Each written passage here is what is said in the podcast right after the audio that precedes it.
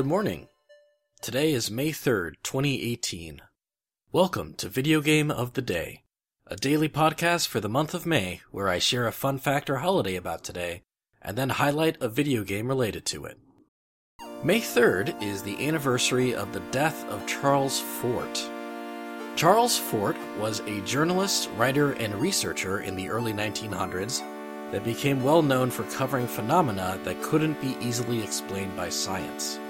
He wrote over 40,000 notes about unexplained paranormal events and also authored several books covering things like UFOs, poltergeists, and teleportation.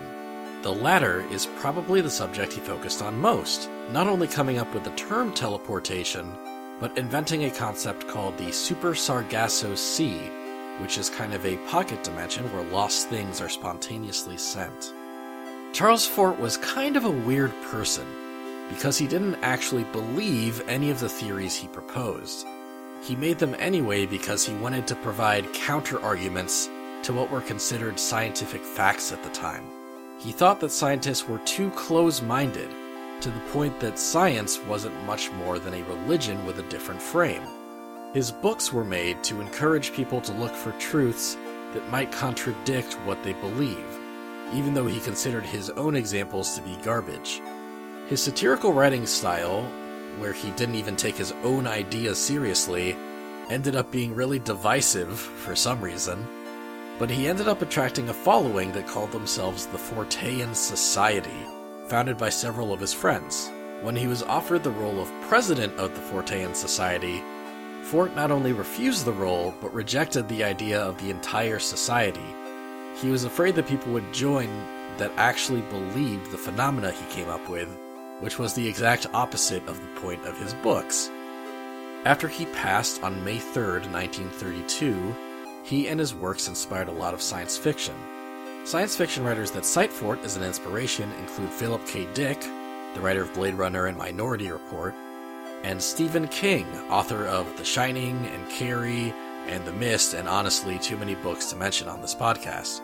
His following remains large enough that the date of his death has since been used as the day to observe a fun little unofficial holiday called Paranormal Day. So, happy Paranormal Day to those of you celebrating. There are a lot of video games out there about the paranormal, especially in the horror genre. Ghosts, aliens, cryptids, and all sorts of unexplained stuff can be found in hundreds of games released over the past several decades. Uh, while there's plenty of spooky options for me to choose between, like the Fatal Frame series, in honor of Charles Fort, I've decided to cover a take on Poltergeist that's a little more silly and tongue in cheek. The video game of the day is Haunting, starring Polterguy. Haunting, starring Polterguy, was released for the Genesis by Electronic Arts in 1993 which is a release year you probably could have already guessed from a name like Haunting starring Polterguy. In Haunting, instead of fighting or avoiding ghosts, you are a ghost, the titular Polterguy. The story is very light and silly. Polterguy is a teenager that dies in a skateboard accident and finds out that the skateboard was defective. Did I mention that this game was made in the 90s? He then decides to get revenge on the CEO of the company that manufactured the skateboards, Vito Sardini, by haunting his entire family. The gameplay is very interesting and strange. Each level is a house that the Sardinis live in, and you jump into furniture and other household items to frighten each Sardini. You can jump into a lamp to give it teeth that bite at the family members, or you can jump into the car in the garage and make it look like there's someone tied up in the trunk. When every member of the Sardini family gets so scared that they leave, you beat the level and go on to haunt the next house that they move to.